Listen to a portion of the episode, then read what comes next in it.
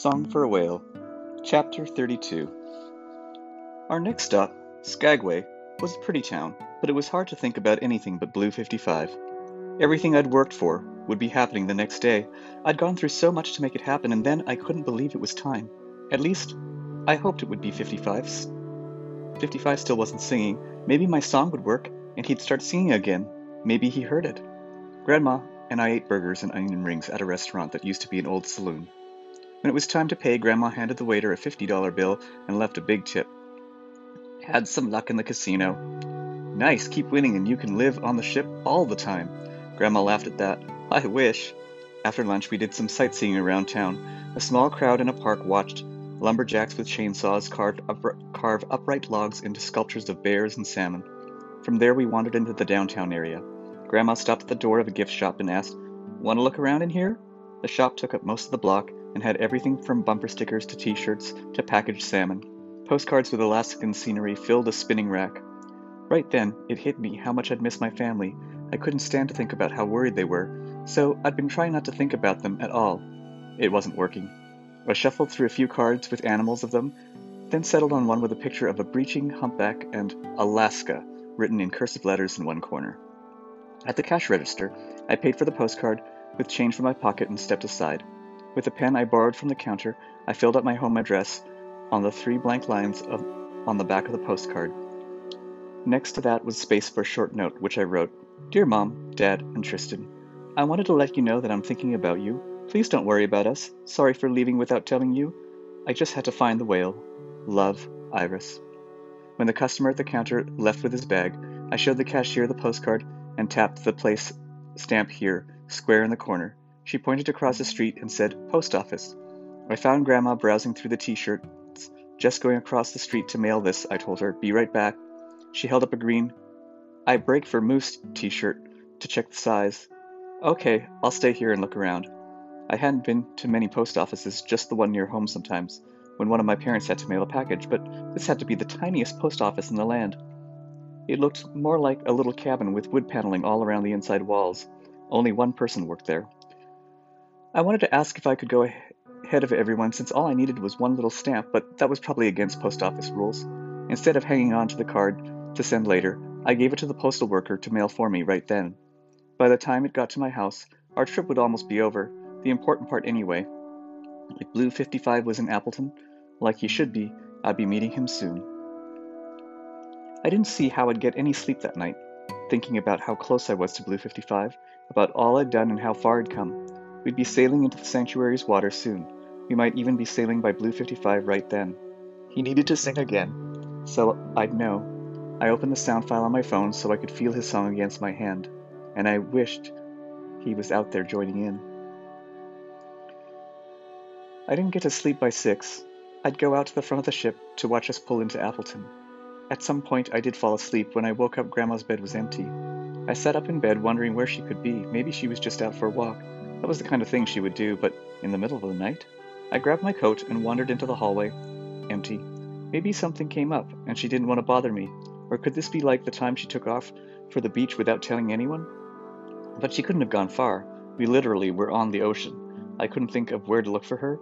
It was too late for any classes to be going to. Usually, if she wasn't in the cabin, she was out on deck reading or watching the water. It'd be too dark to see much, so I couldn't think of where else to check. The ship was as busy as the middle of the night. The ship was as busy in the middle of the night as it was during the day. People swam in the pools and mingled around the bars, carrying their umbrella drinks. I had to try to think like Grandma. Where would she want to go? The casino? Even though I wouldn't be allowed in, I'd have a good chance of spotting her from the wide doorways. A crew member kept his eye on me as I stood at the edge of the casino's entrance, I guess to make sure I wasn't going to run in and try my luck at the slot machines. The place was packed, even in the middle of the night.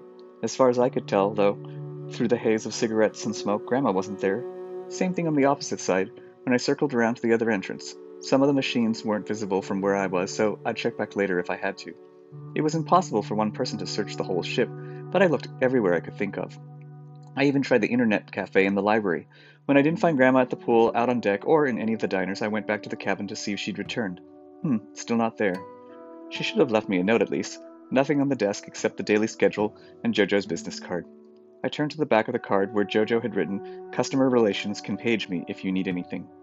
Did she mean at any time? Of course she would be asleep, but this was important.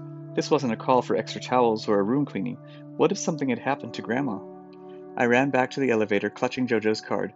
Maybe the people at the customer service desk wouldn't need to call her, but they'd find Grandma somehow. Surprisingly, I wasn't the only one who needed customer service that time of night. Three people were in the line ahead of me. They couldn't possibly have anything as important as a missing grandma. While I waited, I tried to think of where else to look. Finally, it was my turn. When I stepped off the carpet into the concrete floor in front of the counter, vibrations tickled my feet.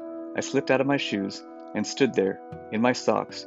Music was playing somewhere nearby, loud music with those low bass sounds that really shook a radio speaker. The man behind the counter waved to get my attention, saying something that looked like, Can I help you? I shook my head and stepped aside to let passenger behind me take his turn. The thread of a memory waited for me to grab onto it, something about what Grandma had said that first night on the ship. The carpet muffled some of the music, but there was enough of a vibration for me to follow it. It grew stronger as I ran, shoes in hand, toward the stern. In front of the Tipsy Marlin bar, I stopped. During the day, it was always empty. Not now. The bar was packed with people, dancing and laughing and holding drinks. At the front of that crowd, in the lights of the stage, hands flying, was Grandma. A banner hanging from the ceiling read, Tipsy Marlin Karaoke Night. As far as I knew, there weren't any other deaf people on board, but everyone was watching Grandma.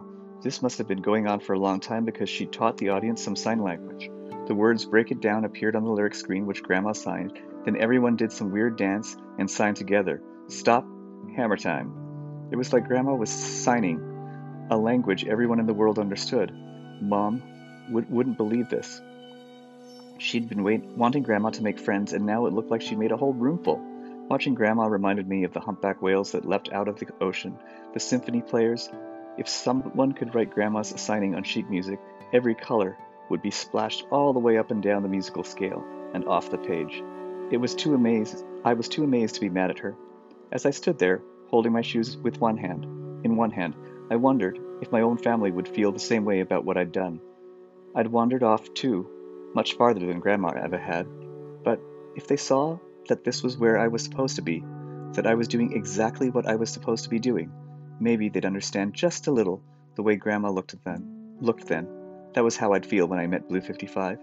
She'd also taught the audience how to do deaf applause. Instead of clapping, when the song ended, everyone waved their raised hands. As Grandma stepped off the stage, she got a standing ovation. I didn't care if I wasn't allowed in the bar. I ran to Grandma and hugged her, then stepped back. Uh, how? I couldn't even finish my sentence. Oh, I'm sorry to worry you. I didn't think I'd be gone for so long. I couldn't sleep, so I got up to take a walk around the ship and stumbled upon karaoke night.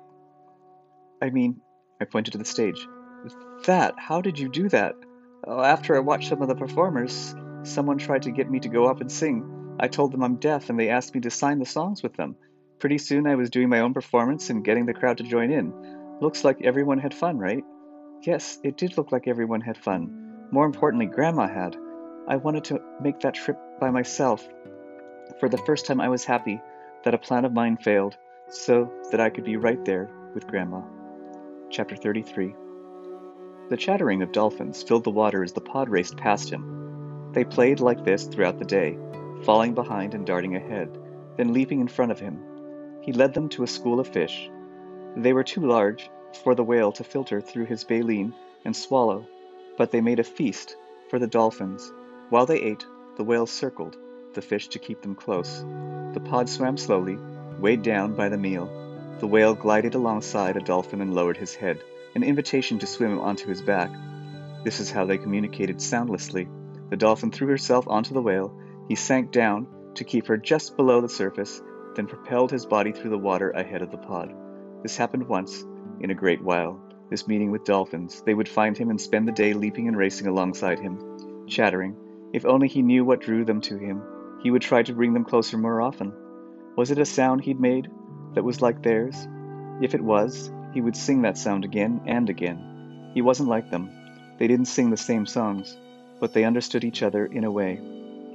He knew they had fun diving alongside him, jumping onto his back for a ride through the surf. The whale dove down, then up to the surface, bursting out of the ocean. The water splashed high around him. When he crashed down on his side, he rejoined the pod, notes of joy waving through his songs.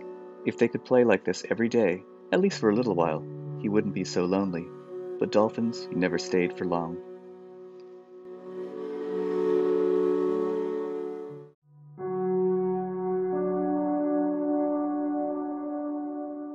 Chapter 34 This was it, the day when everything I'd planned, all the work I'd done would come together. It would be worth it because of what would happen in just a couple of hours. Benny joined Grandma and me for breakfast. After loading up my plate at the buffet, all I could do was stare out the window, too excited to eat. It didn't feel like the boat was moving anymore. We were there. Ready? Grandma signed. I nodded but stayed in my seat. Clutching my backpack, the whole reason for the trip was right ahead of me. Of course, I'd have to leave the ship to get any closer to the sanctuary, but I couldn't make myself stand up. So many ways, ways to fail, I thought, all right in front of me, but I had to try. First, I checked to see how close 55 was to the sanctuary. I'd been avoiding the tracker app since there was nothing I could do about where Blue 55 was, but now it was worth finding out if I had if we had to hurry off the ship right then or take our time. That was if he was singing at all. Instead of the dotted line that had been on the screen the last time I'd looked, a solid black line traced 55's path. When I saw the blinking blue dot that showed where he was, I closed the tracker app and set my phone face down on the table. That solid line I'd been so desperate to see had finally appeared. I just didn't expect it to be so far away. I picked up the phone again. Even though I didn't want to look, if I left it on the table, it didn't have to be true yet. Maybe the program just needed to refresh, but no. When I reopened it, there was the current time and date Blue 55 was singing again, but from far away, one of the detours he sometimes took, for reasons no one knew. I tried to push away the thought that crept into my mind. I wasn't going to meet Blue 55. Grandma and Benny looked at me with questions on their faces, waiting for me to explain what was wrong. All I could do was hold the phone out for them to see. Washington? Grandma signed. The sanctuary had to know the news. What were they going to do? I opened up their website and found a new post. Operation Tag 55, headed south. Well, folks, nature is unpredictable. We're re- relieved to find out that Blue 55 is alive and singing, but the bad news is he's nowhere near Appleton as usual. For some reason, he's changed course and is swimming off the Washington coast, heading toward Oregon. We will still go forward with the tagging, but it won't happen here. A couple of us will be flying in flying to the Marine Mammal Sanctuary in Lighthouse Bay, Oregon, where we expect Blue 55 to be in a few days. We'll work with the staff there to go out to tag 55 with the tracker. No mention of the song that I'd made for him. When I opened my email to send Andy a message to ask about it, I found that she'd already written to me. Dear Iris, well, we have good news and bad news, which you know if you've been keeping up with Blue 55. Here's a link to our latest post in case you haven't seen it, and to Lighthouse Bay Sanctuary. It's a great place, one I think would be good for 55 to hang out in for, hang out in for a while if he wants to. But we'll see what he does. Since they're in warmer waters, they take care of whales and dolphins year round. It'll be interesting to see if Blue 55 interacts at all with the animals there. He'd have a captive audience, you could say. I did pass along your song to them, and I'm sorry to say they don't want to play it. We'll have the hydrophone and speaker aboard the boat so we can listen for the whale, but the team wants to just get out there, tag him, and get back to the sanctuary without adding anything else to the plan. They're worried that playing the song over the boat speaker would make it harder to hear Blue 55. I mentioned playing your song afterward, but they didn't think it was important, since the goal is to tag him with the tracker. I disagree with them, and think it's interesting to find out if he responded to the recording. But since we'll be at the sanctuary now, we'll all since we'll be at their sanctuary now, it's really their call. Sorry I don't have better news for you. We'll still broadcast the expedition online, so you'll be able to watch when and if we meet Blue 55. And whenever he does come to Appleton again, we'll play your song for him. I want uh, Andy. I wanted to throw my phone at the wall and watch Andy's dumb message shatter into a thousand pieces. Instead, I pounded the table and shoved my chair back. I couldn't stand to think about what this meant. I handed my phone to Benny so she and Grandma could read the update. Before he changed course, Blue 55 had finally began, had been swimming toward a friend. I'd felt like we were in this together. Benny showed me the screen of her own phone, where she'd typed, Now what? I shrugged. There was nothing to do. This didn't make sense. Nothing in the world was singing back to this, whale, except for one deaf girl. I checked out the sanctuary Andy mentioned, at least to see where Blue 55 would be. Maybe I'd watched the tagging expedition online after all, which I could have done if I'd stayed home with my family and Wendell and a bowl of popcorn. After Grandma handed my phone back to me, I clicked on the Lighthouse Bay link from the message. The screen filled with a picture of a blue bay next to a tall white lighthouse, topped with a red roof. A page labeled, The Residents, showed a picture of each animal at the sanctuary along with a brief description. Some of them were free to come and go, as long as they were healthy. Part of the sanctuary was like a hospital for injured and sick animals, and they lived in either indoor pools or in sea pens until they were rehabil- rehabilitated and ready to return. The bay was made from an underwater canyon, almost as big as the Grand Canyon, so even the water near the docks and the shore were miles deep, instead of sloping from a shallow from shallow to deep water like the beaches I was used to. Some of the anim- animals were retired performers from places like SeaWorld. They were too old or sick to continue doing shows, but they didn't know how to hunt for food in the wild.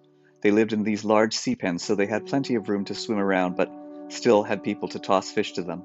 Without being asked, two of the dolphins there still performed their old show routine three times a day right on schedule. A beluga whale, whose tail had been injured by a propeller, lived in another outdoor pen. There were also albino animals such as a pink dolphin and a seal. Their color made them too obvious to hunt or avoid predators, and they'd been abandoned by their families.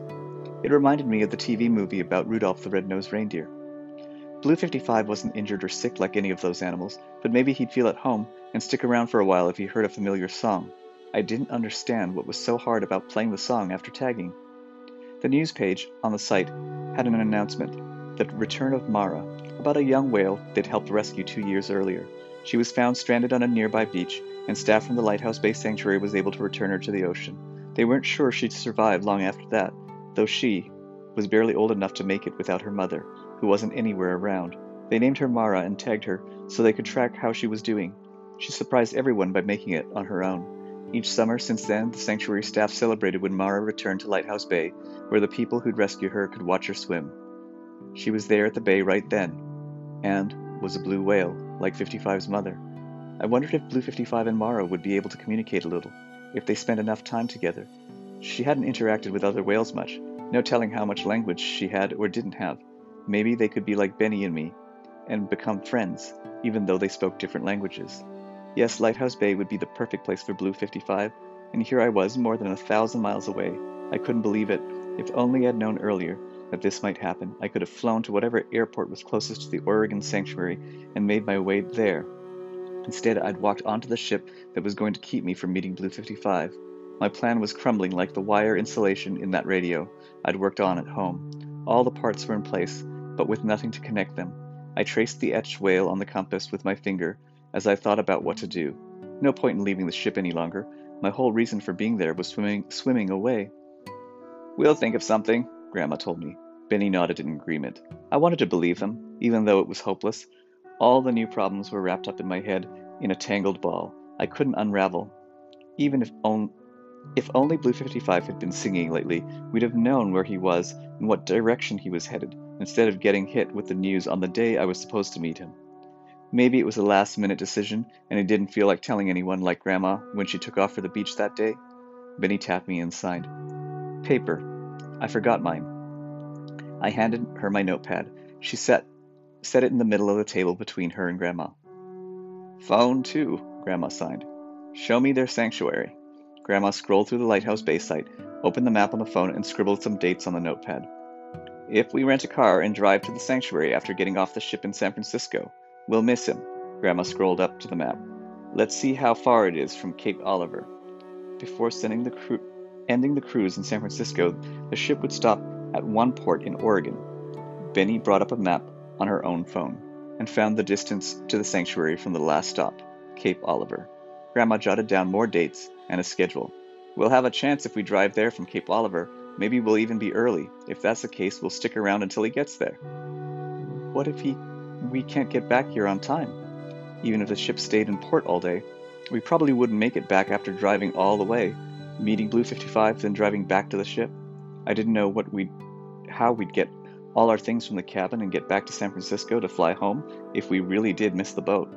Plus, Grandma was enjoying the cruise. I didn't want her to miss out on the rest because of me. Grandma shrugged. We'll figure it out. Meeting the whale is the important thing, right? Maybe I wouldn't even get to meet the whale after all, but there wasn't a better plan. Then I thought of a way I could get to Lighthouse Bay on my own. There was no reason for Grandma to miss out any of the cruise. I spelled out B U S and pointed to Cape Oliver on the map. Then I wrote, I could go by myself, and Grandma can stay here. Grandma leaned over to read my note. That's too far. I don't want you to go all the way by yourself. I tapped the thumb of a five handshake on my chest to argue back. I'll be fine. Before Grandma could answer back, Benny touched my arm and signed, Kid, and pointed at me. I shrugged, wondering what she was getting at. The ship won't leave a kid behind alone, she wrote on the notepad. They have to wait for you. You can't leave the ship without your grandma anyway. So, that wouldn't work. I really wanted grandma to stay on board. She was happy here. She found things to do. And she was really trying to come up with a way to meet Blue 55 for me. Benny read my note, which I wrote Okay, we'll all drive, but we might not make it back before the ship leaves. She smiled and wrote something down, then set the notepad on the table for us to see. The train is faster,